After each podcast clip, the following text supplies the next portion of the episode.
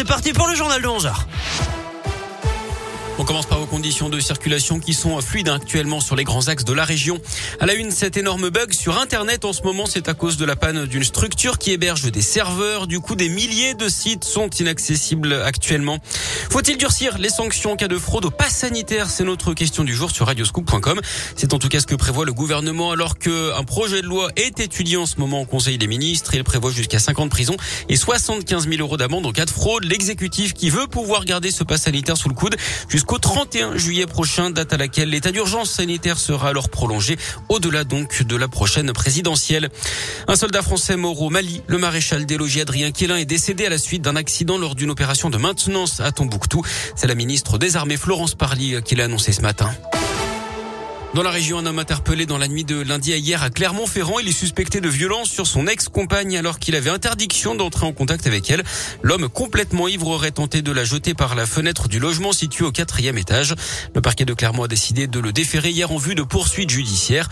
Pour rappel, les femmes victimes de violences peuvent contacter ce numéro d'urgence, le 3919 gratuit anonyme et accessible 7 jours sur 7. Il s'était fait passer pour son frère jumeau alors qu'il était ivre au volant. Un individu multirécidiviste a été condamné semaine à 8 mois de prison ferme dans la Loire. D'après le progrès, il avait été euh, contrôlé la semaine dernière à Saint-Etienne après avoir percuté un trottoir. Il avait alors un gramme et demi d'alcool par litre de sang. Alors qu'il sortait de prison pour les mêmes faits, il avait donné l'identité de son frère au policier avant de se rétracter au commissariat. Les prêtres doivent dénoncer les faits de pédocriminalité. C'est le rappel de Gérald Darmanin hier, le ministre de l'Intérieur qui a reçu le patron des évêques de France qui avait expliqué que le secret de la confession était plus fort que les lois de la République après le rapport de la commission sauvée. Monseigneur Eric de Moulin-Beaufort qui a demandé pardon à tous ceux qui ont pu être choqués par ses paroles. Elle avait fait tomber une partie des coureurs du Tour de France à cause de sa pancarte l'été dernier. Une jeune femme d'une trentaine d'années sera jugée demain en Bretagne pour une bêtise au fort retentissement médiatique, poursuivie pour mise en danger d'autrui ainsi que pour blessure involontaire ayant entraîné une incapacité de travail n'excédant pas trois mois.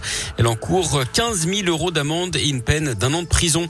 Et puis personne n'a remporté le jackpot. Aucun joueur n'a une nouvelle fois trouvé les cinq bons numéros et les deux étoiles. Les 220 millions d'euros sont donc remis en jeu. Nouveau tirage de l'euro million. Ce sera vendredi vendredi.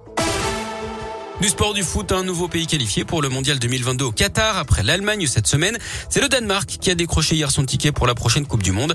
Pour les Bleus, il faudra attendre le mois prochain avec les deux derniers matchs des éliminatoires. L'équipe de France qui a désormais trois points d'avance hein, sur l'Ukraine en tête de son groupe avec un match en moins.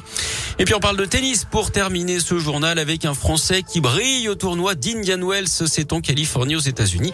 Gaël Monfils s'est qualifié pour les huitièmes de finale après sa victoire face à Kevin Anderson. Il affrontera l'Allemand Zverev, quatrième mondial la nuit pour une place en quart.